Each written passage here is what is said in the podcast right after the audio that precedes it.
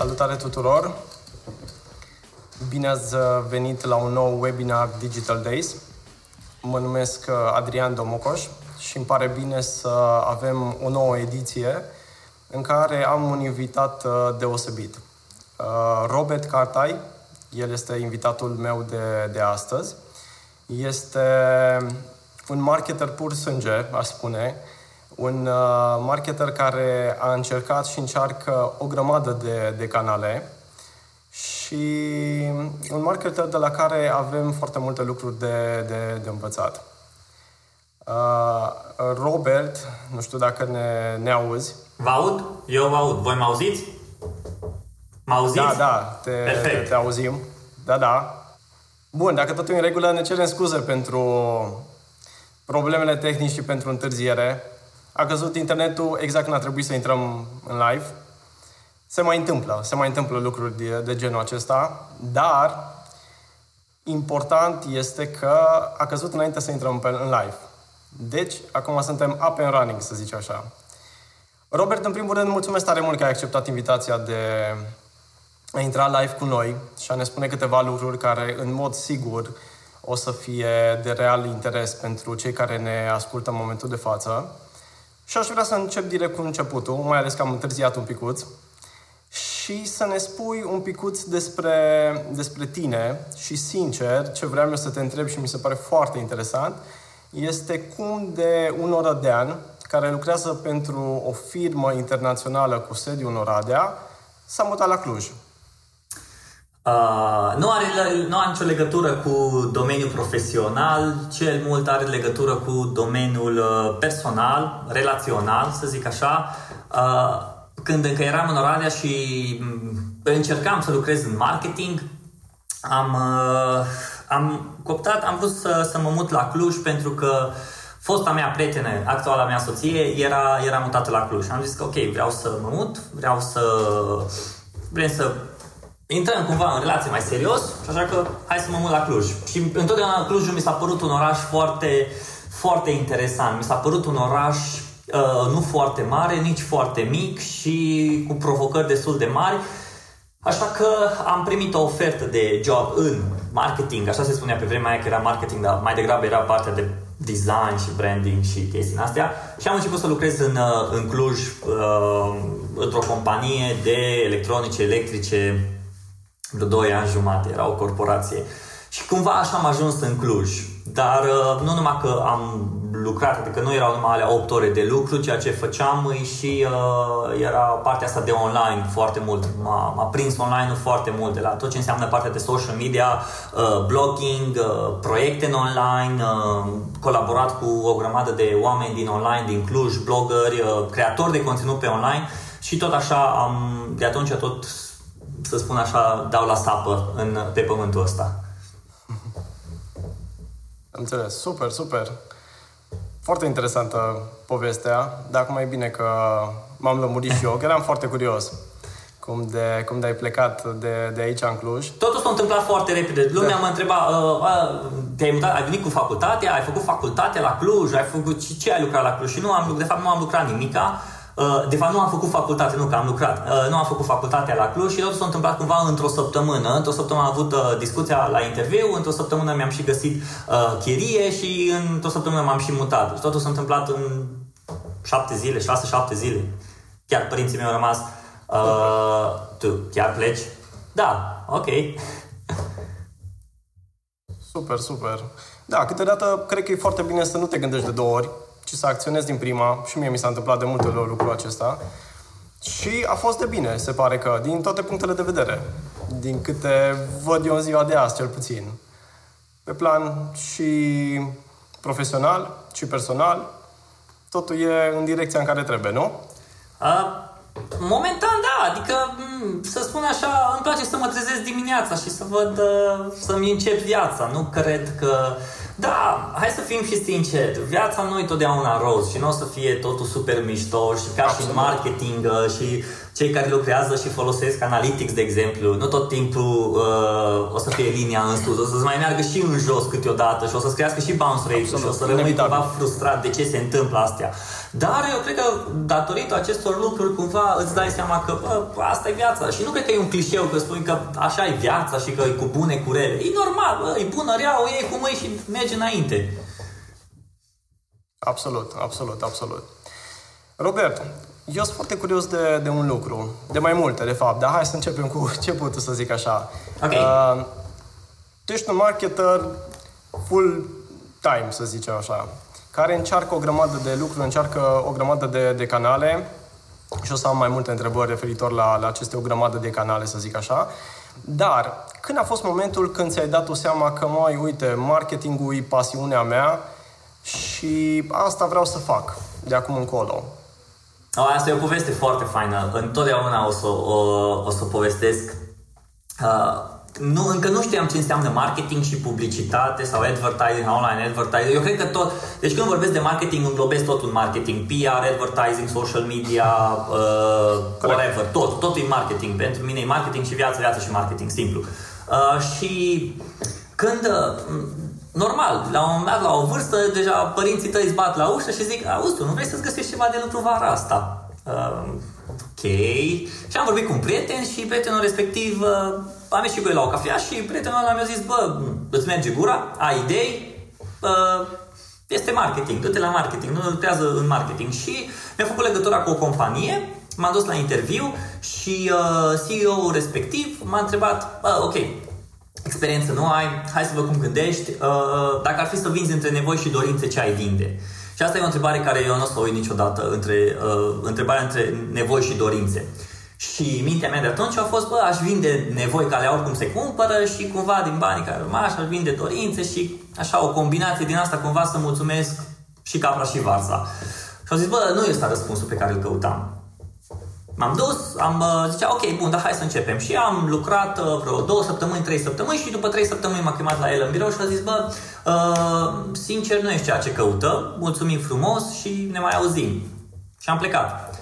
Și cumva chestia asta pentru mine a fost un... Uh, eu am văzut-o ca un eșec în momentul de față. Și cu banii pe care i-am strâns atunci, în momentul ăla, și cu banii pe care i-am strâns atunci, m-am dus și mi-am cumpărat două, trei cărți de marketing Uh, și am început să citesc marketing și am început să studiez marketing. Nu am învățat la școală marketing, nu am făcut facultate de marketing, uh, acum mă chinui uh, în ghilimele să termin uh, masteratul de publicitate de aici de la Cluj, că, ci că e bine să ai și masterul sau nu știu niciodată ce o să-și ceară guvernul României. Așa că... Absolut, uh, absolut. Așa, da, mersi. Așa că am, uh, am început să studiez tot ce înseamnă partea asta de marketing. Dar cumva marketingul, când, mai ales când a venit criza în 2008-2009 și publicitatea erau primele domenii care se tăiau. Și uh, am început să lucrez într-o agenție de publicitate, după aia m-am angajat într-o agenție de publicitate din Oradea, însă agenția fiind mică, făceau cam de toate, de la design, de la organizat evenimente, de la lansat de branduri și au făcut tot felul de chestii pentru, pentru uh, branduri locale. Și cumva așa am, am început să experimentez cât mai mult ce înseamnă partea de publicitate, de client service, de design, de branding, de organizat evenimente. Da, și de acolo cumva mi-a fost mie toată chestia asta cu marketingul. Prima carte de marketing pe care am citit-o și de, din care am învățat a fost Purple Cow, al lui Seth Godin. Și cred că Seth Godin are acolo, are, are acolo o, un capitol în care spune că dacă te plimbi pe stradă, dacă mergi cu mașina printre, printre munți și, și vezi o vacă mov, cu siguranță să te oprești, să, să faci o poză cu ea și să-i faci o poză, că e o vacă mov, adică nu vezi o vacă mov, vorba aia pe uh, munții din Bratca, Beiuș, Uncuiuș sau pe aici prin Beriș. Și, uh, dar dacă vezi o vacă normală, nu o să te oprești. E cumva bazat pe teoria asta, mie mi-a sunat, băi, interesant, adică trebuie să fii diferit, nu neapărat ciudat, și după aia, ok, bun, cine este Godin ăsta? Hai să-l căutăm, hai să-i căutăm TED Talk-urile, hai să, a, uite, are blog. De atunci sunt scris la blogul lui, nu le citesc în fiecare zi, ci care mi se par mai interesante. Și așa, de fapt, cam așa am intrat eu în uh, domeniul ăsta marketingului. Super, foarte interesantă poveste. De-aia nu te-a întrerupt, pentru că povestea așa frumos. Vrem să fiu ochi și urechi, să zic așa, din punctul ăsta de vedere. Dar uite, referitor la tot începuturile tale, să zic așa, în marketing, mai ții minte când a fost primul articol care l-ai scris și pe ce site sau blog a fost? Uh, primul articol... Back in time. Primul articol, primul articol a fost scris pe blogul meu personal pe care încă, care încă era pe WordPress. Uh, de atunci am mai schimbat de vreo 4 ori, 5 ori uh, domeniile, mi-am tot cumpărat, m-am, whatever, ba i-am pierdut, bea mi-am luat, bea mi-am lansat. Și era ceva legat de social media, dar era pe România, deci era în limba română. Și uh, uh, am scris, l-am pus pe Facebook și te uitai la trafic să vezi și nu s-a întâmplat nimica. Și cam atâta, dar nu era, era cumva un, o combinație dintre cam ce făcea Manafu, Cristian Manafu, dintre ce scria Seth Godin și am zis că uf, să găsesc cumva ceva pe aici. Dar nu... Înțeles. Nu despre ce era articolul? Dacă ha, și asta mai ții minte, ha, înseamnă că chiar ai o... era ceva despre... Mă gândesc că s-a întâmplat cu mulți ani în urmă. Da, păi în Cluj sunt mutat undeva de vreo 8 ani și înainte, de, am de vreo 10 ani, cam așa. Dar cred că și înainte de vreo 10 ani eu deja am avut un blog în englez, în, uh, pardon, un blog în română și vorbeam despre tot felul de chestii. Mergeam cu băieții în excursie și povesteam despre uh, cum a fost în excursia respectivă și de ce recomand să mergeți acolo și de ce nu recomand să mergeți acolo și uh, încă puneam linkurile în Yahoo deci Messenger. microbul ăsta de atunci în tine. Mm, da. Microbul ăsta de marketer de atunci l-aveai, de povestitor, de... Bă, da, adică mai degrabă de observator. Uh, observator. Nu înțeles. știu dacă eu sunt un povestitor, sunt mai degrabă, îmi place să zic că sunt un observator și un Cred că orice om de marketing ar trebui să fie în același timp și un uh, și oportunist, dar nu în sensul negativ al cuvântului, ci cred că mai degrabă din sensul în pozitiv. Sensul creativ al cuvântului. Ar trebui totuși... creativ. Da, omul de, omul de marketing ar trebui să-și dea seama, să vadă oportunitatea și să profite de oportunitatea respectivă, orice corect. oportunitate ar fi. Că corect. până la urmă... absolut uh, corect. Exact. Bun. Hai să vedem Banner Snack. Oricine te cunoaște un pic mai bine, zice Robert Catai egal Banner Snack printre da. altele, pentru că ai multe proiecte, dar aș vrea să luăm așa un pic în ordine și da. vreau să te întreb exact de, de Banner Snack, să ne zici dacă te rog așa două, trei cuvinte, ce este Banner Snack, că sunt mulți cei care precis nu știu cu ce se mănâncă sau ce, este, ce tool este ăsta Banner Snack și pe mine m-ar interesa, sincer să fiu, care au fost principalele canale prin care ai reușit să crești traficul și numărul de utilizatori. De când ai început o colaborarea cu ei? Uh, să spun prima oară ce e Banner și după aia să vorbim și despre canalele astea de promovare. Banner este o aplicație Correct. online prin care poți să-ți faci bannere. Simplu. Însă, astăzi, bannerele pentru oameni sunt uh, cumva, a, display-urile alea care mă lovesc în față. Și atunci răspunsul nostru, nu. Și tot ce înseamnă parte de vizual. Când vezi un Facebook ad, e un banner. Atât tot că pe un inventoriu diferit, dar e tot un banner. Se comportă ca un banner, ca un vizual, ca un ad. Uh, Instagram ad e la fel, uh, YouTube ad-urile și astea sunt la fel. Deci cumva Uh, când a intrat social media și a venit Facebook ad și Instagram ad și uh, Instagram post și Pinterest și toate astea, uh, ei au zis că noi nu avem bannere. Bă, tot sunt bannere și ale voastre, numai că voi le numiți altfel, că bannerele sună cumva so old school. Da, în fine, Banner Snack a ieșit din, uh, Banner Snack e din 2008 pe piață, anul ăsta facem 10 ani de când suntem pe piață uh, și prin aplicația noastră Mulțumim frumos! Și prin aplicația aceasta uh, poți să-ți faci tot ce înseamnă parte de vizual al brandului tău. Fie că vorbim despre campanii online, advertising, Google AdWords, fie că vorbim despre social media ads, social media posts, fie că vorbim despre vizualuri pentru site-ul tău pe care poți să le embeduiești, cărora po- uh, vizualurilor poți să le dai uh, diferite acțiuni, exit, intent, pop-up și așa mai departe, uh, prin care ai și partea de analytics chestii foarte faine pe care le-am dezvoltat și pe care echipa de product și de design au dezvoltat e că mm, ce ne-am dat noi seama e că tot mai multă lume folosește animații. animații, dar nu animațiile alea super flash care s-au întâmplat acum 7, 8, 10 ani, ci mai degrabă animațiile astea frumoase care pot să-ți ofere uh, un user experience pleasure. Așa că am, am o făcut cu diferite feature-uri să poți să-ți faci animații foarte faine, foarte mișto și să uh, câștigi mai, mult mai mult timp. Ba mai degrabă avem și un, uh, să spun așa, nu, nu vreau să-i spun un feature, mai degrabă un sub-brand, uh, banner generator, poți să-ți faci vreo 10 bannere deodată Adică îți iei bannerul respectiv și te faci 10 deodată, îți modifici textul pe 10 bannere deodată, schimbi culoarea pe 10 bannere deodată, le-ai salvat și ai 10 size-uri uh, salvate dintr-o dată, care îți câștigă foarte mult timp, userii noștri apreciază asta foarte mult. Acum, dacă e să mă întorc pe, cartea, pe, pe partea de marketing, nu eu, uh, că asta vreau să menționez, nu datorită mie, nu eu, noi suntem o echipă de marketing. Fiecare are o responsabilitate foarte clară, fiecare e specialist pe partea lui și uh, cumva tot ceea ce facem are scop ca să uh, are un scop anume exact de anumite rezultate. Fie că vorbim despre lead fie că vorbim despre trafic, fie că vorbim despre brand awareness, fie că vorbim despre orice ce se poate măsura. Uh, eu când, eu când am venit la Banner Snack, a trebuit să... Nu, nu am preluat echipa de marketing, nu sunt marketing manager, am lucrat ca și om de marketing. Am fost pe partea de uh, social media și content marketing și blogging și așa mai departe și am, am dezvoltat.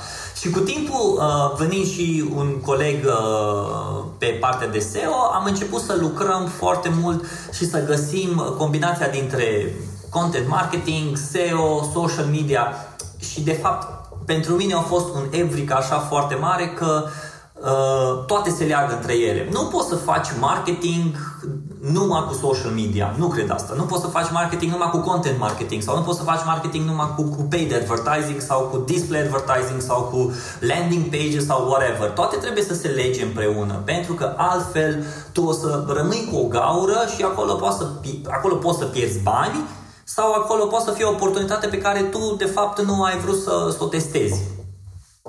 Cam, cam asta e. Cele mai, cele mai importante canale ale noastre depinde foarte mult de, de utilizatori. Uh, organic, suntem foarte ok, Snack este un, un site uh, de încredere, uh, pentru că fiind deja de vreo 10 ani pe piață, Google îl vede ca un tool bun punem accent mult pe, pe, pe content, dar cred că oricât de mult marketing ai face, dacă produsul tău nu-i bun, poți să uiți. Și de aceea eu cred că, de fapt, marketingul uh, Banner Snack începe de la produs și după aia vine la celelalte canale de, de comunicare. Dar, în primul rând, e produsul. Și produsul îl analizezi prin, uh, prin comportamentul userului, analizez prin uh, ce, do- ce avem uh, feedback-uri pe care le primim zilnic de la, de la, de la userii noștri, uh, avem un, un timeline al produsului pe care funcționăm, chestii pe care, sincer, nu prea le-am văzut încă în, încă în România la diferite produse. Adevărul că nici n-am văzut foarte multe, pot să zic că lumea nu face așa ceva.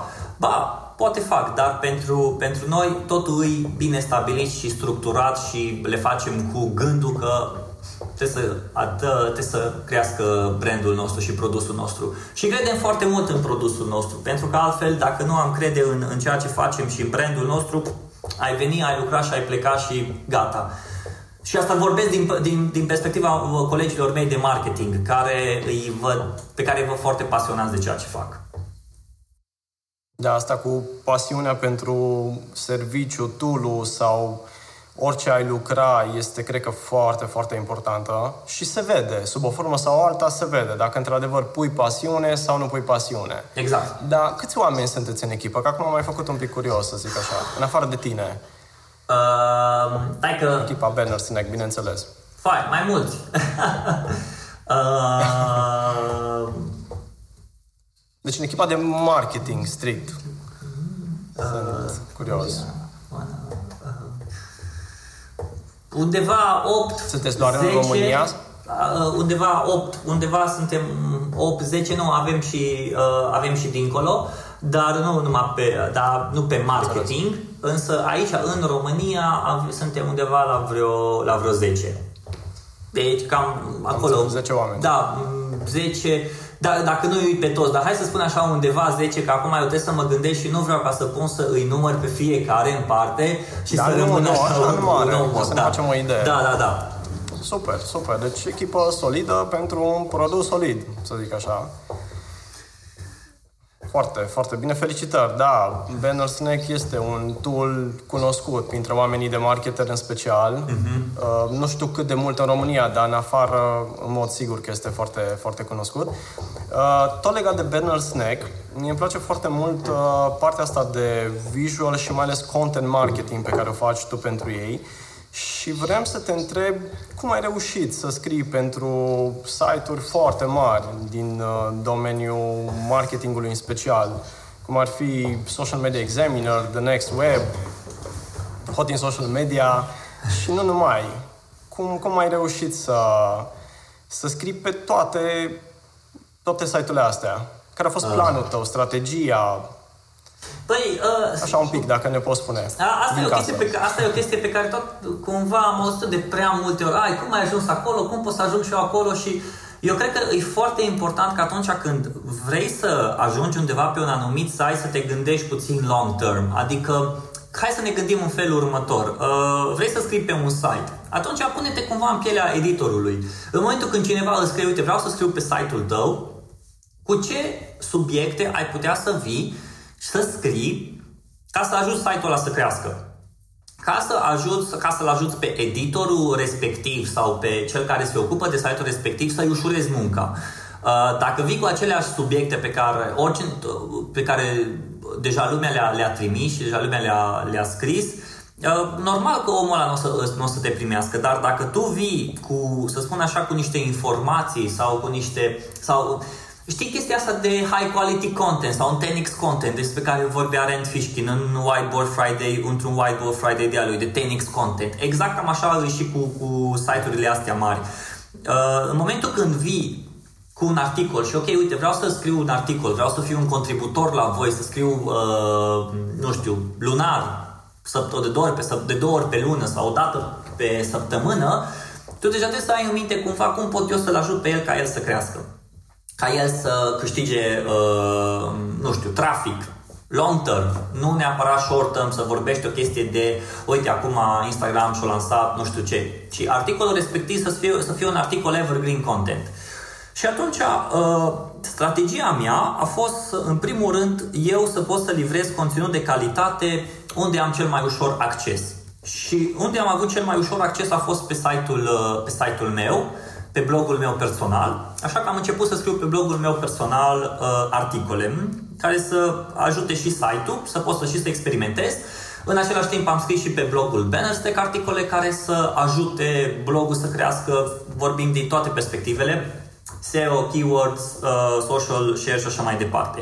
Uh, am început să comentez pe site-urile respective sau să ofer valoare. Cred că aici prea, prea multă lume când se uită, a, să ofer valoare sau conținut de calitate, ce înseamnă conținut de calitate sau ce înseamnă valoare, orice poate să aducă rezultate, rezultat pozitiv, ăla e conținut de valoare, ăla e, ai informație de valoare.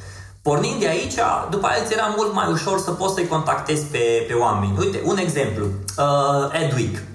Înainte să scriu la Adweek, um, i-am trimis două infografice pe care le-am făcut la Banner Snack și am zis, uite, am făcut infograficul ăsta care cumva uh, eram, pe, eram sigur că infograficul respectiv o să-i atragă social shares.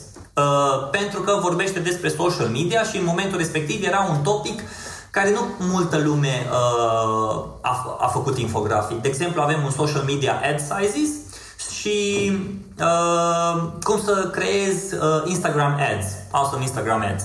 Le-am pus împreună, le-am făcut și am zis, i-am trimis un mail și uite, am observat că pe site-ul lor se pun infografice și am zis, uite-te, am făcut infograficele astea, eu cred că pot să-ți aducă valoare, dacă crezi, uite, fii liber să-l pui, dacă vrei, scriu chiar și scriu un paragraf, băiatul a văzut, i-a plăcut, o și pus sus. După ce le-au pus sus, bine, odată la vreo 3 luni sau 6 luni, nu mai știu cât, uh, i-am trimis câte un infografic, pentru că nici nu am vrut să îl, uh, să-l încarc foarte mult. După aia am și venit că, uite, vreau să și să scriu un articol. Și un articol pe care l-am scris știu că a fost despre Facebook post, care a fost cel mai uh, de Facebook, uh, postările de pe Facebook care au avut cel mai mare engagement, dar din categoria basketului NBA. Și am făcut research folosindu-mă de basumă și am scris, uite-te, fac un research pe basumă legat de cele mai uh, engageuite uh, postări pe Facebook, urmează campionatul NBA, cred cumva că prin Google Trends și prin social media lucrurile se leagă, uite ce părere ai, vrei să postezi? Păi atunci zis, bă, da, îmi place, hai să-l punem sus. Și cam de acolo, după aia, nu tot timp, imaginează-ți un lucru că nu la toată lumea la cine scrie o să-ți deschidă ușa. Nu, pentru că depinde foarte mult de ce informație aduci. Poate pentru un site informația ta valoroasă nu e la fel de importantă ca pentru un alt site. Așa că e un proces de ongoing, dar în același timp eu cred că și uh, trebuie să ai grijă și de site-urile, în primul rând de site-ul tău, în primul rând de mm, site-ul mamă, de unde, de unde scrii tu sau de unde lumea te vede sau de unde, de unde poți să le arăți oamenilor, uite-te, cam așa scriu eu.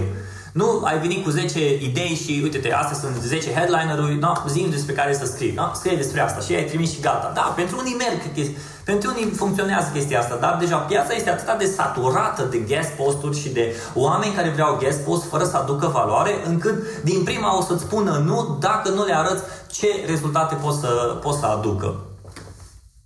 Da, sunt foarte de acord cu tine. Știi bine că și blogul meu, Hot in Social Media, primesc zilnic zeci, zeci de guest posturi și tot încerc să le explic la toți că dacă nu aduc o valoare, exact de ce spuneai tu, că de asta zic, îmi place să rezonez cu tine din punctul ăsta de, de vedere. Dacă nu aduci valoare și dacă nu aduci ceva deosebit, șansele ca un blog care este cât de cât cunoscut, să zic așa, nu mai vorbesc de cele mari, uh-huh. așa, sigur o să te refuze. Unii nici nu o să-ți răspundă la mail. Eu, de exemplu, în momentul de față, le răspund la toți la mail și le zic frumos, la fiecare. Nu e suficient de valoros ca să poți să ți-l publici. Adi, tu ai, exemplu, tu ai o da, pagină, tu ai o pagină, nu, nu mai știu minte dacă ai pagina aia de dacă vrei să, să faci guest post, uite-te, uite-te ce trebuie să faci. Ok. Da, este, uh, este am pagina respectivă, ce am Exact. Ce am observat în, la, la câteva site-uri cumva care filtrează oamenii care citesc toată pagina aia, îi spun în felul următor. Nu mai știu unde au scris chestia asta, dar e o, o idee foarte faină. Undeva într-un paragraf apare o chestie. Uh, în e pe care mi-l trimis trebuie să apară cuvântul habar n-am, uh, bluză roșie. Pentru că în momentul când omul ăla îți trimite și Așa. tu vezi că ăla a scris bluză roșie, înseamnă că tu ai citit toată chestia respectivă. Dacă nu apare bluză roșie, da, nici, nu te inter... practică. nici nu te interesează. Vedetele mari de rock, deci vedetele mari uh, de rock, uh, Deep Purple, ACDC, ăștia mari, aveau o poveste. În momentul când semnau un contract ca să meargă la concerte, în contractul lor stipulau undeva așa mic o chestie. Uh, în colțul din dreapta, din camera uh, chitaristului bas, trebuie să apară un ursuleț roz cu o, cu un, uh, o floare în mână. Și ei, dacă semnau, ei dacă semnau, semnau cu cine făceau uh, concertul și, cel, și trebuia să fie pregătit înainte cu o săptămână și mergeau înainte oamenii respectivi să vadă dacă au apărut ursulețul ăla. Dacă nu au apărut ursulețul ăla în camera respectivă cu floarea în mână la chitarist, nu mai mergeau la concert. De ce? Pentru că asta arăta că oamenii de fapt citeau tot contractul. Și cam aici deja tu poți să filtrezi oamenii care îți trimit articole uh, oamenii care îți trimit articole doar de dragul de a-ți scrie sau oameni care îți trimit articole pentru că vor să pună ceva anume și pentru că au o poveste faină de spus, au, au uh, o informație bună de dat sau și atunci îți interesați de, de brandul tău, îți interesați de platforma ta.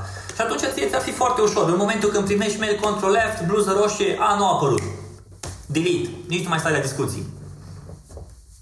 Super, da, uite, e o idee foarte practică pe care pot să o punem în practică cei care, nu știu, primesc guest posturi, indiferent că e pe exact. România, că e în afara țării, dar e o idee foarte, foarte practică. Apropo de acest lucru, dacă aveți întrebări pentru Robert, nu uitați în comentarii să scrieți toate întrebările și o să le întrebăm pe Robert mai încolo, ca să ne poată răspunde.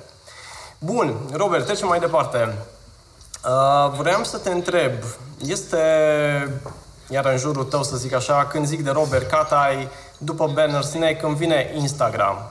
De unde a început această pasiune pentru Instagram Și dacă ne poți povesti așa un picuț în câteva minute despre singura comunitate în momentul de față din care știu eu cel puțin, și anume Instagramology. Instagramology, da. E un nume foarte greu care... Instagramology. Uh, care, da, care nici mie, care nici, un pic în el. care nici mie nu-mi place. Adică, da, e, e un nume la care mă tot gândesc să schimb și foarte multă lume, a, ce greu e să-l, să-l, să-l reții, dar în același timp uh, lumea reține și pentru asta mă reține. Instagramology a pornit ca o idee într-o dimineață, în care m-am de fapt a pornit înainte ca să fie Instagramology, în momentul în care Instagram a dat drumul la, uh, andro, pe Android. Și atunci, la momentul de față, am avut Android-ul uh, ca și telefon. Era ceva HTC Wildfire S, ceva telefon din ăla mic și am fost super, uai, fiate că poți să pui poze și nu numai poze, nu mai Twitter-ul cu texte, nu în Facebook și poze și texte și așa mai departe. Asta e numai poze. Și în momentul acela, cumva am avut tipping point-ul ăla, eu, e mult mai ușor să faci o poză și să o uploadezi decât să scrii un text. Îmi lua mult mai mult să scriu un tweet decât să fac o poză. Așa că mi-am schimbat 180 de grade și am făcut poze. Și foloseam mai mult Instagram-ul, cred că, primele po- cred că prima poză îi la un, uh, la un pachet de șervețele. Am luat un pachet și am făcut și încă vreau să las acolo că îi, uh, îi de no- e, e așa o chestie foarte interesantă să vezi care e prima poză pe care ai făcut-o. Așa. Și după aia am început să mă interesez, bun, dacă Instagram e atât de, de șmecher, înseamnă că brandurile pot să folosească Instagram să se promoveze, pentru că cam ai tot ce trebuie. Ai parte de locație, ai parte de comentarii, ai parte de poze, lumea poate să comenteze, lumea poate să, să te urmărească. Pe vremea aia nici nu se discuta despre story sau despre uh, uh, direct, uh, direct message. Și pe blogul personal, pe vremea aveam, aveam un blog, uh, era un blog uh, marcatain.com, uh, era un blog tot despre marketing. Și scriam despre Instagram, uh, cum aș folosi Instagram dacă aș avea o trupă de, de rock, cum, ar fi, cum aș folosi Instagram dacă aș avea o cafenea, cum aș folosi Instagram dacă, dacă, dacă. Uh, dacă Instagram lansa o... Ei, uite, uh, dacă Instagram lansa o, o, un feature nou, scriam despre uh, feature-ul respectiv. Și oamenii, îmi, uh, în special oamenii din online, îmi scriau, bă, uh, fă o categorie pe Barcata numai despre Instagram. Și acolo lumea să găsească chestii despre Instagram. Și cumva după aia m-a lovit pasiunea asta pentru Instagram și am zis, well, de ce să nu scriu și un e-book? Hai să scriu un e-book, adică să fie, încă nu s-a scris niciun e-book în România și vreau să scriu un e-book. Am luat articolele pe care le-am scris mai de mult, le-am pus împreună, am și scris e-book-ul, și uh, vorbind cu câțiva prieteni, am zis, vreau să organizez o conferință. M-a lovit așa într-o dimineață, cum ar fi să organizez o conferință despre Instagram în România? Ok, hai să facem. Mi-am sunat câțiva prieteni care știu că pot să vorbească despre Instagram, despre social media, fotograf și am anunțat uh, evenimentul, conferința. A fost, oarecum a fost poziționată prima conferință despre Instagram din România, Instagramology. Uh, cu cine am vorbit uh, ca și speaker, m-a întrebat, bun, bun, ok, dar cum se numește conferința? Păi zic, nu știu, păi dă un nume, că trebuie un domeniu, uh, Instagramology. Mi-a și cumpărat domeniu. Deci în 10 minute mi-a și cumpărat domeniu. Uite, aici ți domeniu, eu ți-l fac cadou și l-am primit ca și cadou. Uh, și am dat drumul, au venit undeva la vreo, la conferință, au venit undeva la vreo 40 de oameni sau 50 de oameni. Pe vremea aia pentru mine a fost wow. Uh, și și acum, dacă ar fi așa să vină 40-50 de oameni la o, o strigare la o, despre un anumit subiect, mi s-ar părea extraordinar de fain. Uh, și am dat drumul și la e-book. E-book-ul uh, e accesat de, nu știu, nu, nu, nu am mai urmărit de câte ori a fost downloadat, dar acum câțiva ani a fost downloadat de câteva mii de persoane, ceea ce mi s-a părut extraordinar de fain. Uh, și cumva i-a ajutat pe oameni. Și cam așa au pornit toată treaba asta cu Instagramology. După aia am făcut tot felul de proiecte. Ideea e că îmi place să experimentez foarte mult și să mă joc foarte mult cu proiectele și dacă îți vine o idee, bag jos să vezi funcționează sau nu funcționează. Așa am făcut un interviu cu Brad Florescu, tedu.ro, care trăiește în Thailanda. Este unul dintre, uh, să spun așa, oamenii grei din publicitatea din România, s-a mutat în Thailanda și acum are un blog de travel și am zis, hai să facem un, un, un, un interviu pe Instagram. Eu te întreb ceva și tu îmi răspunzi ceva prin poze. Eu te întreb printr-o poză și tu îmi trimiți o poză tot pe hashtag-ul ăla. Am pus frumos pe Instagramology, lumea a fost foarte încântată, a fost un experiment. Mi s-a părut o chestie interesantă. După aia am uh, organizat o expoziție de fotografii pornite de, de un hashtag Viața în Cluj. Am pornit hashtagul Viața în Cluj. Am zis hai să adunăm 200 de fotografii, cele mai faine, care reprezintă Clujul și le uh, expunem poporului clujan. Un weekend l-am expus, a fost o a fost un lucru foarte fain, au venit sute de oameni să vadă expoziția cu eveniment, cu muzică, cu tot, deci chiar a fost fain. Uh, și după aia Instagramology a început să meargă puțin către business pentru că tot mai multe agenții căutau uh, informații de cum să folosească uh, Instagram pentru că în România a început să tot mai mult să crească așa că am uh, făcut un parteneriat cu cei de la Zelist și puneam până luna trecută puneam uh, statistici lunare despre evoluția Instagram în România despre cele mai urmărite, despre cele mai like-uite fotografii, despre cele mai like-uite uh, videoclipuri și așa mai departe. Și... Despre uh, numărul de user, eu numărul... știu că și eu le urmăresc. Da, da, da, dar până luna trecută sau acum două luni, pentru că Facebook a oprit uh, accesul tuturor uh, serviciilor și app-urilor care pot să ia niște date de la Instagram. Așa că Zelis nu mai are datele de la, nu mai poate să-mi dea niște date de pe Instagram, datele oficiale și uh, o trebuie să oprim. Nu știm când, vom vedea când o să iasă, uh, când o să dea drumul din nou la, o să deschidă porțile. Și cam așa au pornit Instagramology. Nu pot să-i spun că e o comunitate, mai degrabă pentru mine e o platformă prin care oamenii învață cum să folosească Instagram, află noutăți, uh, ia legătură, iau legătura cu Instagrameri. Am, am, este o categorie de portret de Instagramer. Uh, pe momentul acela era cumva o frustrare din partea agențiilor că nu cunosc Instagrammer. Eu cunoscând Instagrammer pentru că am mers la câteva instamituri, uh, făceam poze, ne plimbam pe stradă, am ieșit la cafea.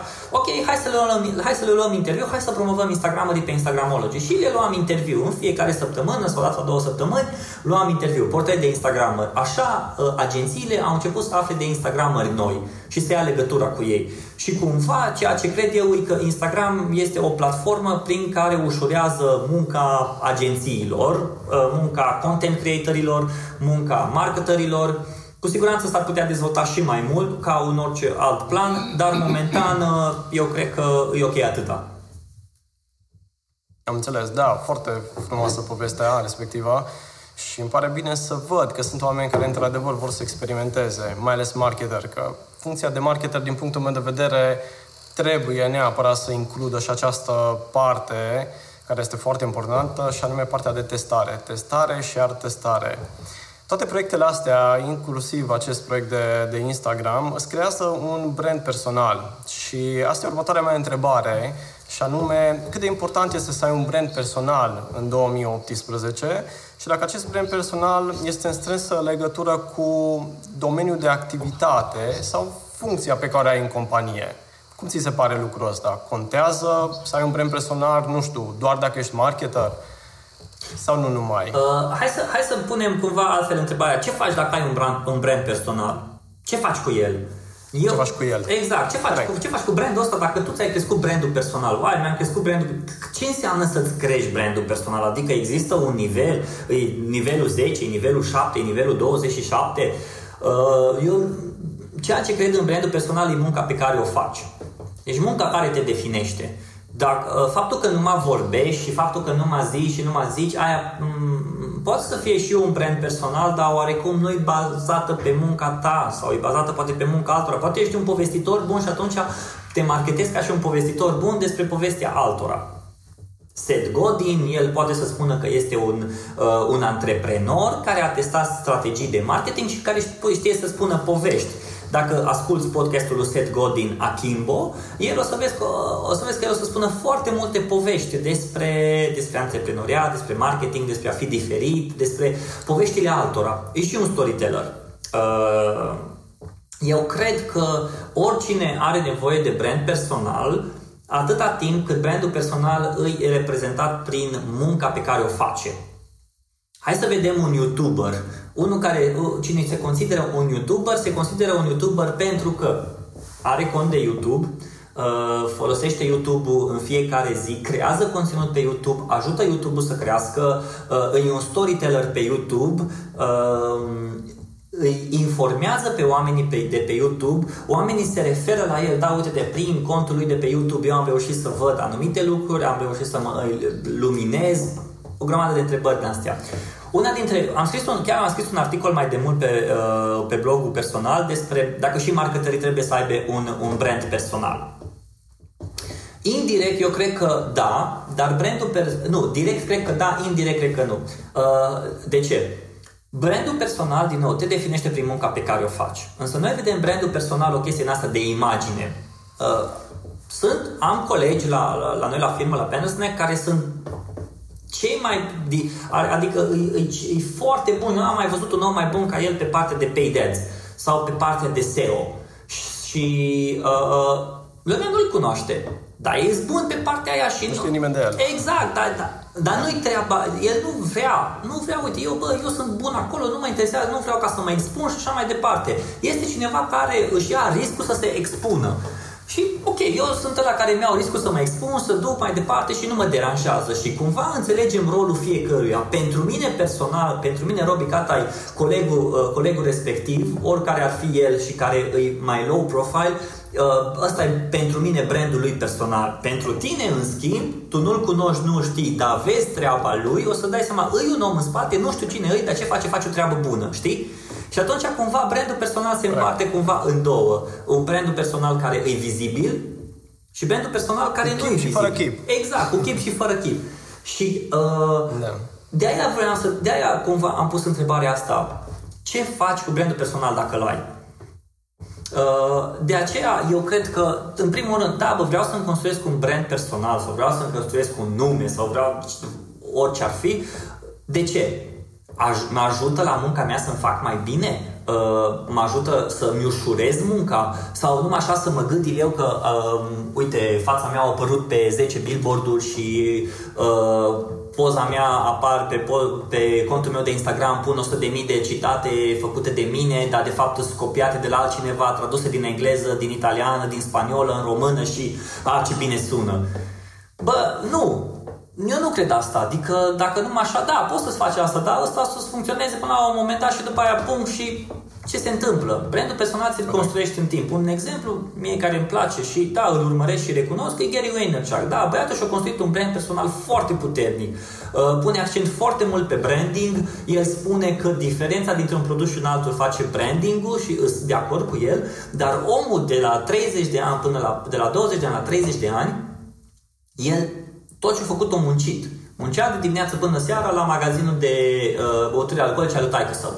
Și folosit foarte mult marketing și au făcut foarte multe chestii de marketing și după aia uh, orice ce au făcut cumva l-au ajutat pe el și a lansat agenția de, uh, de publicitate, de digital, au investit în Facebook, în Tumblr, în Twitter, în cine mai știe în ce, unde au investit. Dar el, tot ceea ce pune acum pe online și tot ceea ce creează pe online e un fel de free advertising pentru el să-și crească brandul personal, să-și crească brandul. Și ăsta e un alt articol pe care l-am scris chiar acum ultimele două sau trei articole, nu mai știu, ultimele trei articole. În fine, că Astăzi pe online poți să-ți crești brandul ușor dacă creezi conținut de valoare și conținutul ăsta cumva valoros e un fel de free advertising pentru tine. Uh, dacă tu știi, să, știi să-ți construiești, știi să scrii articolul ăla ca să atragi oamenii la tine și oamenii să vadă articolul ăsta a fost scris de uh, Adrian Domocoș și uh, el a oferit valoare, deja oamenii o să te vadă pe tine puțin mai mult pentru că i-ai ajutat, ok, încă un pas, încă un pas, încă un pas, încă un pas. Cred că prea mult se vorbește despre brandingul personal de short term și prea puțin se vorbește despre long term. Și oamenii nu mai au răbdare să construiască pe long term. Oamenii vor acum, bă, vreau acum să-mi construiesc brandul personal. Perfect, dăm un milion de dolari și îl construim. Nu e o problemă. A, dar nu am atâția bani. Atunci începe să lucrezi.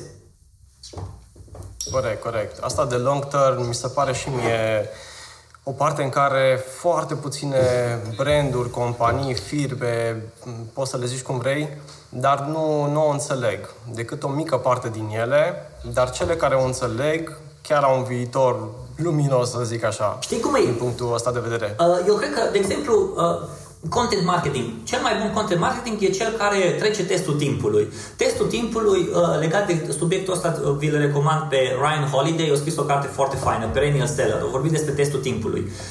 vorbit despre trupe ca și nu am acum aminte.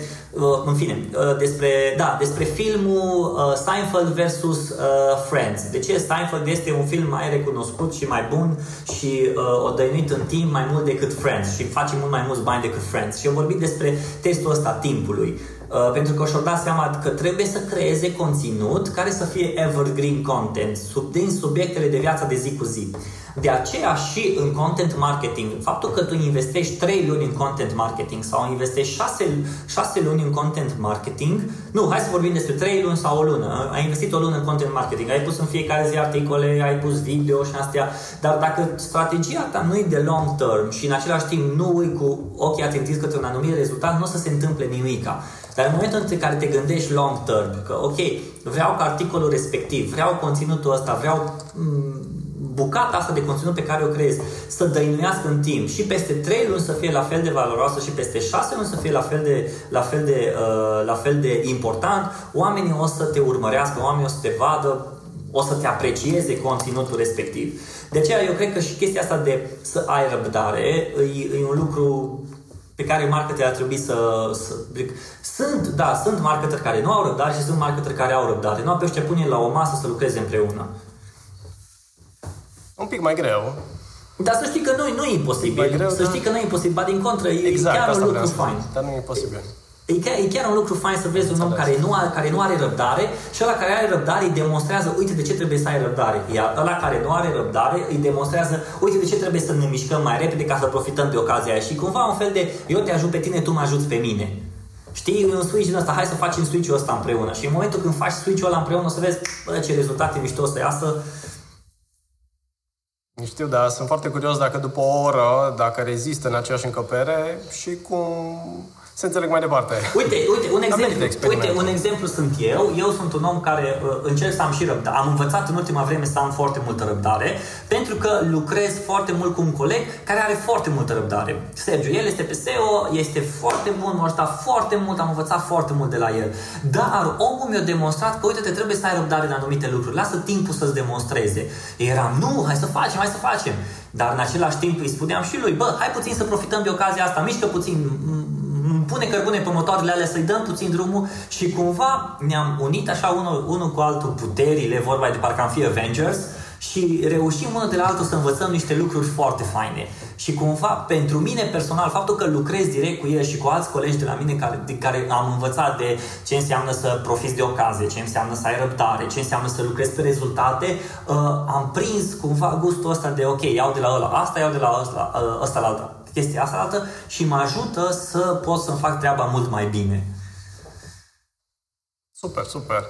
Dacă ai răbdare și ai deschidere, e foarte important să ai deschidere, adică să vrei să înveți și lucruri care nu le știi sau nu le stăpânești așa bine, atunci eu cred că poate să iasă treabă bună. Cel mai bun exemplu ești chiar tu în acest Mulțumesc, sens. mulțumesc. Și uite-te, apropo și de răbdare și de brand personal, următoarea întrebare nu putea fi decât de podcastul Lucatai. Hai spune-ne un picuț când a avut loc prima, prima emisiune, uh, care a fost motivul principal pentru care ai zis hai să încerc și partea asta de, de podcast și ce se întâmplă după emisiunea cu numărul 50? Uh, Înainte să fac podcastul, ascultam mult podcast și și acum îmi place să ascult. În special, podcastul pentru mine a fost un compromis. Uh, de fapt, a fost rezultatul unui compromis. În momentul în care uh, trebuia să vinea ziua de sâmbătă sau de vineri, uh, Diana, soția mea, are pasiunea de a face curățenie. Asta e, bă, trebuie să facem curățenie, e weekend, nu avem ce face. Uh, Uh, și nu neapărat că a fost o, o, o corvoadă pentru ea, dar ea vrea să facem curățenie împreună și noi suntem genul de familie care vrem să facem lucrurile împreună. Uh, așa că, bun, hai să facem curățenie. Dar mie mi se, pe mine mă tăiau, mă tăiam pe nervi și pe creier că alea două ore și mi se păreau pierdute două ore și ce pot să fac ca să le câștig, că nu mă dai cu aspiratorul și ștergi praful și... Aaaa! Adică, ok, mă, câtă muzică poți să asculti? Că asculti mai câtă muzică mai poți să asculti? Și am, am, am găsit că uh, podcasturile poți să le asculti și poți și să lucrezi și poți și să învăț. Și am ok, bun. Uh, am început să ascult podcastul de Content Marketing Institute, PNR, am început să ascult podcastul lui Tim Ferris, am început să ascult podcastul uh, lui HubSpot și uh, de, acolo, de acolo am început să prind cumva așa pasiunea pentru podcast. Pornind de aici, a, tot am auzit că, bă, nu e foarte greu să, să lansezi un podcast. Adică, bă, de ce nu? Și fiind, considerându-mă un om de marketing care uh, vrea să testeze, să, să risc, niciodată, din nou, asta e o paranteză, nu am crezut niciodată că o să am emisiunea mea de podcast. Dacă mi-ai fi zis acum un an și ceva că, bă, vezi că o să ai emisiunea ta de podcast, aș fi râs de tine și aș fi zis că ai greșit adresa. Um, și pornind de la chestia asta, am zis, ok, hai să... Bă, cum ar fi să lansez o emisiune de podcast în România? Pentru că deja, pe moment, deja în momentul ăla Amazon investea foarte mult în Alexa, uh, Google a lansat Home, uh, foarte mult s-a vorbit despre voice search și despre audio, despre importanța audio în marketing. Ok, bun. Hai să vedem și ce care toată treaba asta cu audio. Așa că uh, am, din gânduri în gânduri am zis ok, vreau să lansez un podcast. Hai să vreau să lansez un podcast. Dar dacă eu îmi spuneam numai mie că vreau să lansez un podcast fără să vorbesc cu publicul din afară, cumva cu oamenii care mă urmăresc pe Facebook, atunci cumva ar fi fost, nu, dacă nu-l fac de pace, că nu o să-l mai fac. Deci cumva au trebuit să, uh, să mă fac responsabil față de oamenii respectivi. Așa că am anunțat. Am pus un status pe Facebook și am întrebat dacă ce tip de conținut ați vrea ca să vedeți la mine, video sau audio? Podcast sau video? Mie deja video mi se pare că, a, pentru video trebuie să ai anumit skill, trebuie să faci, să ai alt tip de muncă. Și cumva m- mergeam către podcast. Și foarte mulți mi-au răspuns, bă, am vrea audio, am vrea podcast. Ok, nu cred că am o voce foarte bună, n-am pregătire jurnalistică, nu știu cum să captez sunetul audio și deci atunci va fi un proces prin, prin podcastul meu o să vă arăt cam cum se face un podcast. Așa că m-am interesat despre hosting, m-am interesat despre naming și updatam oamenii pe Facebook despre podcastul, podcastul Lucatai. Și am găsit domeniul, am găsit numele, am vorbit și primul episod înregistrat da, am făcut o grămadă de, uh, de take-uri, îmi înregistram cu telefonul, stăteam în mașină și mi înregistram oarecum o să fie, ce o să fie. Uh, luam alte, am luat alte exemple de podcasturi care, ok, trebuie să fac un intro, un outro, cum o să pun întrebarea, ce întrebări să pun. Pardon. Și uh, după aia, țin minte că primul episod pe care l-am înregistrat a fost cu Andy Moisescu. Uh, am prins o oportunitate ca să mă întâlnesc cu el, uh, am fost mai mulți la masă, am zis, Andy, uite, vreau să înregistrez un podcast. Uh, menționez, pe vremea aia nu, am, nu am avut încă podcastul pus sus, nu am avut nimic a uh, vorbit despre podcast, despre, uh, nu știu, dacă să caute pe Google ca podcastul Lucata și să găsească ceva, nu a fost nimic. Așa că ne-am întâlnit, am povestit 20 de minute, mersi frumos, o să-ți trimit link-ul când e gata, au zis ok, bun și gata. După aia am întâlnit cu câțiva prieteni care le-am, cărora le-am povestit despre podcast, care știau, care știau că vreau să fac un podcast și ne-am, ne-am întâlnit și am înregistrat. După ce am avut 5 episoade, le-am lansat. Uite, și de atunci am încercat, nu am reușit în fiecare săptămână, dar cel puțin o dată la două săptămâni sau trei săptămâni să, uh, să, public, un, uh, să public un interviu. M-am dus pe, pe formatul de eu mă întâlnesc cu diferite persoane și vorbim despre marketing și despre viață. Cu unii am vorbit direct despre marketing, cu alții am vorbit mai mult despre viață, cu alții am vorbit și despre marketing și despre viață. Uh, și eu am ales în momentul de față formatul de interviu. Nu știu, poate pe viitor o să fac și un format în care o să vorbesc numai singur, poate pe viitor o să fac un format în care iau anumite întrebări, dacă oamenii au și mi le, mi le pun și eu să le răspund și cam, cam așa. Deci cam toată asta, asta a fost cumva pasiunea mea pentru podcast și momentan e un fel de side project pe care îmi place să lucrez în afara, îmi place să lucrez în timpul liber. Da, dar văd că merge într-o direcție foarte bună, pentru că văd cât mai mult engagement. Și apropo de engagement, uh, sunt foarte curios să te întreb, cum uh, măsori tu traficul și engagementul pe care îl are o emisiune de, de podcast? Mă, uh, am putea să spunem că îl măsurăm, le punem pe toate într-un loc și facem un calcul, dar gândește că podcastul apare pe iTunes, apare pe Spotify, apare pe Stitcher, apare pe uh, Overcast, apare pe Pocket, și apare pe website. Acum, dacă le luăm de la toate de astea... Ai diversificat. Exact, atunci putem să facem un calcul. E mai greu de măsurat. Da, asta e una dintre problemele și e o problemă internațională. Prea puțini au găsit formatul ăsta de cum poți să măsori, pentru că în momentul în care da, în mom- ei calculează în downloads, Lipsin, hosting-ul calculează în downloads, câte download-uri ai avut, pentru că în momentul când vrei să asculti un podcast, Uh, se calculează cumva în downloads. În același timp poți să calculezi în traficul pe care ți l-a dus podcastul respectiv, dar nu înseamnă că ți l-a ascultat, numai că ți-a dus trafic. Uh, podcast iTunes îți calculează cumva uh, consumption-ul uh, podcastului, cât au consumat, din cât la sută au consumat podcastul respectiv și de pe câte device-uri. Dar de pe un device poți să asculte mult mai multă lume, nu? Adică să spunem că am eu, am eu un Apple și Correct. mă duc cu câțiva prieteni și dau drumul la audio și ascultăm podcastul respectiv. Uh, cam asta e cum, cumva cu măsuratul. Dar uh, ce mă uit, nu, încerc, încerc să măsor, să văd cam ce funcționează și cam ce nu funcționează. Mm, contează foarte mult persoana care îi intervievată, contează foarte mult subiectul despre ce vorbești, contează foarte mult uh, timpul, adică un podcast pe care l-am pus acum uh, 3 luni, încă generează ascultări. Și podcasturile încă generează ascultări. Noi au fost ascultat două săptămâni și după aia uh, nu mai ascultat. Nu, încă tot timpul e ascultat, deci tot timpul crește, e într-o continuare creștere și asta mi se pare fascinant. După 50 de... Da, păi cred că este ca și un articol bine scris. Exact, exact. la fel. Și după un an, 2, 3, 10, lumea tot vine să citească pentru că vrea mai multe despre subiectul respectiv. Exact, exact, exact. la fel și cu podcastul. Exact. Uh, uite-te, uh, câteva exemple de podcasteri mișto. Uh, de exemplu, eu îl ascultam pe OK Dork, uh, Noah Kagan. Noah Kagan vorbea foarte mult, cumva strict pe marketing, dar era foarte editat, s-a jucat foarte mult cu editarea uh, și s-a folosit de site-ul lui ca să-și promoveze, ca să-și promoveze podcastul. Însă, un podcaster care îmi place mie și pe care pot să-l ascult e James Altucher. Altucher. James Altucher e un podcaster care uh, în fiecare săptămână lansează unul sau două interviuri și vorbește despre viață, moarte, marketing, media, financiar, business, orice.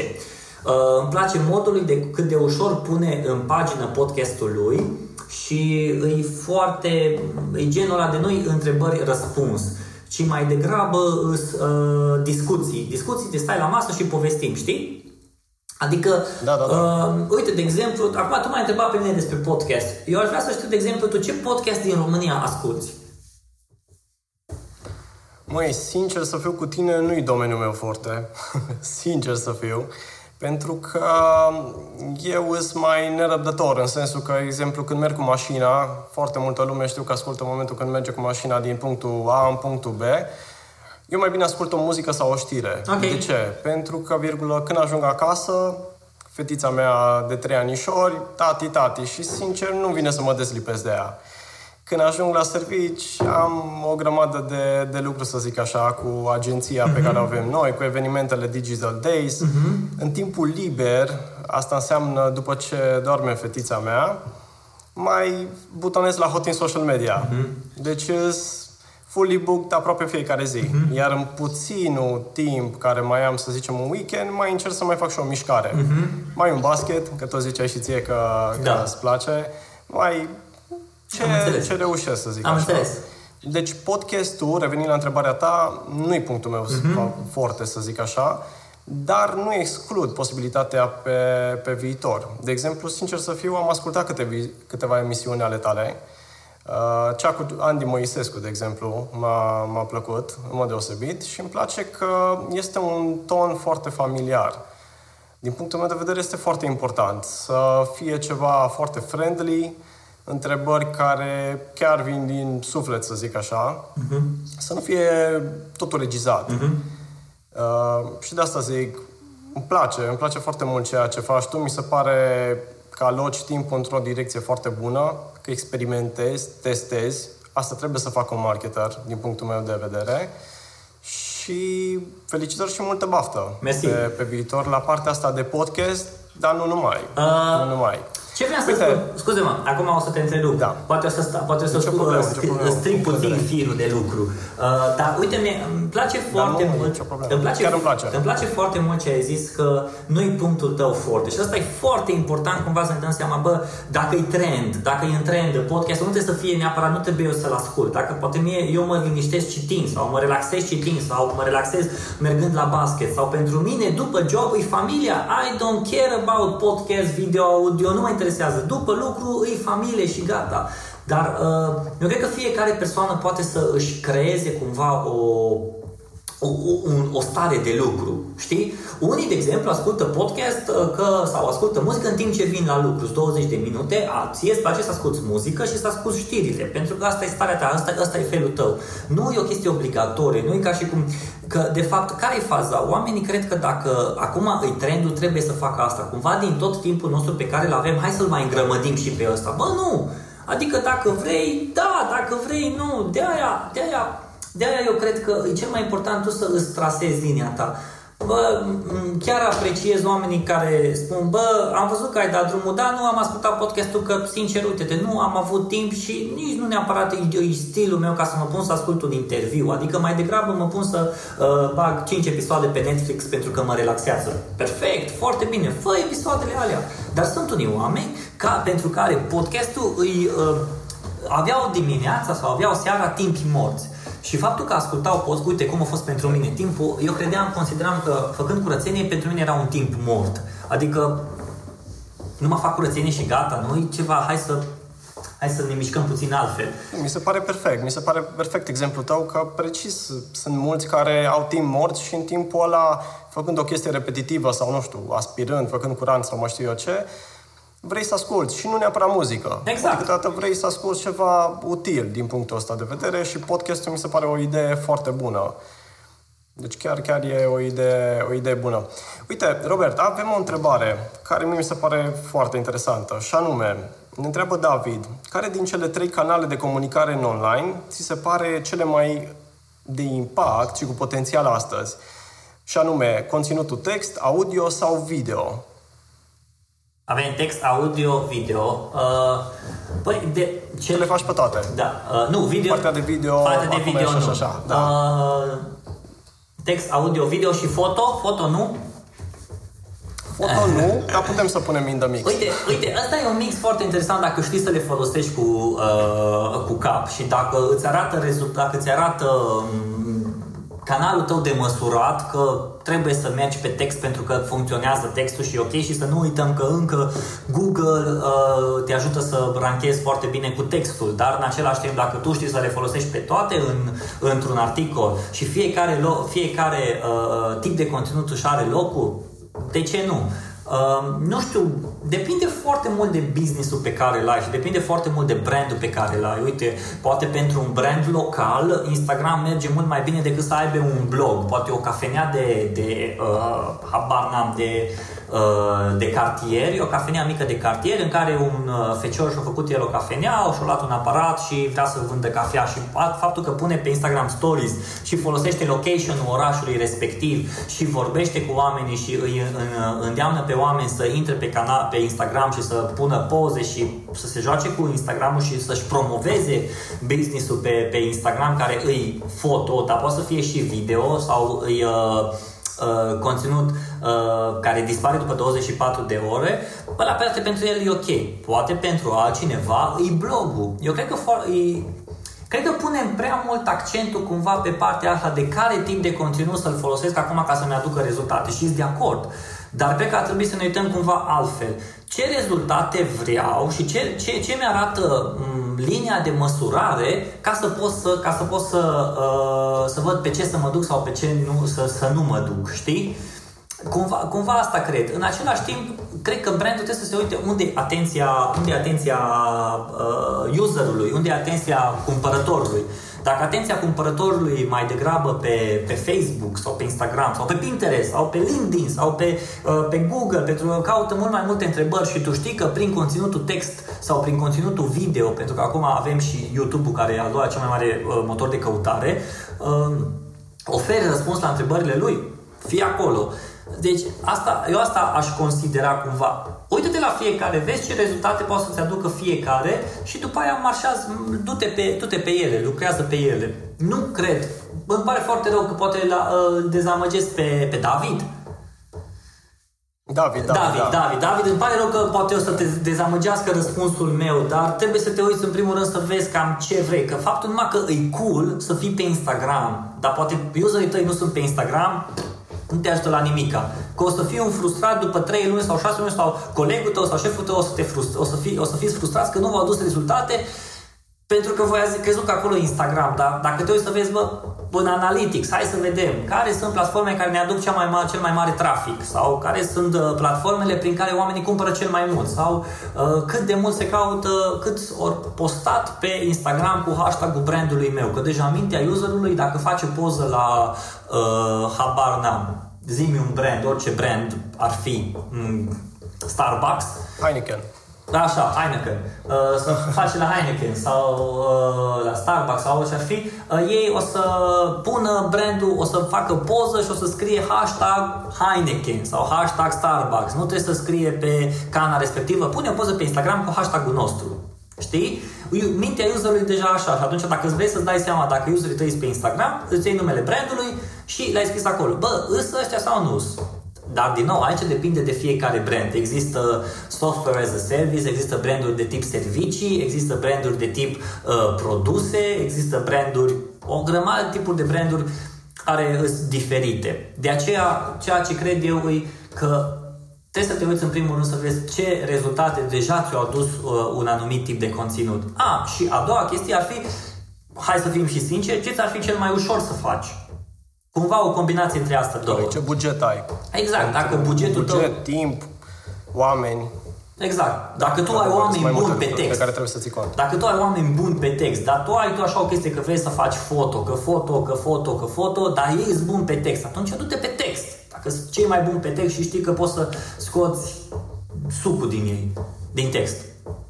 Corect, corect. Dar să înțeleg că tu, tu lași ușa deschisă, dacă vrei să mai încerci, e chiar A, indicat. Păi nu? cam asta e când, ca și om de marketing care înțelege oportunitatea. Adică, hai să nu fim atâta de că numai asta merge sau numai asta funcționează. Acum, de exemplu, tot, discuția asta de influencer și i-am catalogat pe influencer și micro, și macro, și mini, și gigante, și vedete, și bun, ok. Îs buni într-o anumită strategie cu un anumit scop. Dar nu sunt ultimate. Solution. Da, nu the ultimate solution. Exact. Nu cred asta. Corect. Corect. Robert, a trecut o oră, dacă să vine să crezi, de când am început să vorbim. Deja? Nu am crezut că o să stăm chiar atâta, că am zis să nu, da. Dar, sincer, dacă a trecut așa de repede, mie îmi face mare plăcere, pentru că înseamnă că am fost cu folos. Mm-hmm. Mi-a făcut mare plăcere să, să te auzim astăzi și să aflăm o grămadă de lucruri, sper eu, interesante pentru toată lumea. Cel puțin pentru mine, sigur au fost lucruri interesante. De aceea vreau să te întreb oficial dacă te vedem la Digital Days în toamnă, în Oradea, la evenimentul pe care o să-l avem la sfârșitul anului. în ce lună? Ca să fiu sigur că îmi promiți că da și să fii. în ce lună? În ce lună? Uh, măi, noi vrem să facem la începutul lunii noiembrie okay. evenimentul din Oradea. Cu o lună înainte o să fim chiar și în Arad. Uh-huh. Dar, uh, sincer, eu aș vrea să te văd acasă, la propriu și la figurat. Cred că și părinții mei s-ar bucura să fiu acasă. Uh... Ai văzut? Să-mi dai numărul de telefon să-i sun, ca să fim siguri că Hai să, te vedem toți. Uh, cu siguranță în momentul, în momentul ăla o să am un moment important în viața mea și uh, ăla o să schimbe toată, toată structura vieții mele. Așa că nu vreau să zic da, o să fiu, dar uite-te că mi-ai pus cumva așa la joc că, bă, dacă trebuie să fii și să ajungi, o să fac cumva tot posibilul cât de bine de mine ca să, ca să fiu. Ok, ok. Hai să zicem că e regulă. mie nu vreau, eu nu sunt cu jumătăți de măsură în general. Am înțeles. Deci de-aia zic, mie îmi place albă-neagră, dar uh, ține legătura și eu chiar sper. Chiar cu sper siguranță. ca publicul din Oradea și nu numai să, să te vadă în acțiune, să mm-hmm. zic așa, pentru că un om cu experiența ta tot timpul are ceva, ceva bun de oferit, să zic așa, mai este ales frumos. că ai atâtea canale, podcast, content marketing, visual marketing și nu numai. Și ne-ar face mare plăcere Mersi să, frumos. să te vedem acolo. Dar nu te strângem Mulțumesc cu ușa frumos încă, pentru... din Da. punctul ăsta de vedere și atunci, Că- în funcție de programul tău, eu sper să, să găsești câteva ore libere ca să vii, să vii pe la noi. Ok. Mulțumesc Robert, frumos! îți mulțumesc foarte mult. Mersi și pentru eu, webinar. mersi și eu pentru invitație. Așa. Mulțumesc că Baftă multă! Ați avut baftă răbdare? multă pe toate planurile. Da, mersi mult. La fel vă doresc cu Digital Days, doresc cu Hot in Social Media să crești, să, să fie dincolo de Mersi TechCrunch. frumos! Și... Mersi frumos! Să fie Da, într-o zi cu soare. exact. Bun. Și să ne auzim cu bine. Să ne auzim cu bine, poate chiar la un următor webinar la un moment dat. Ok. Din punctul ăsta de vedere. Deal. Bine, te salut, îți mulțumesc foarte mult, o zi excelentă Și eu îți mulțumesc. și ne auzim. Ne La auzim cu fel, prima îți ocazie. doresc. La fel, salut. Bine, salutare, ceau, ceau! Ciao.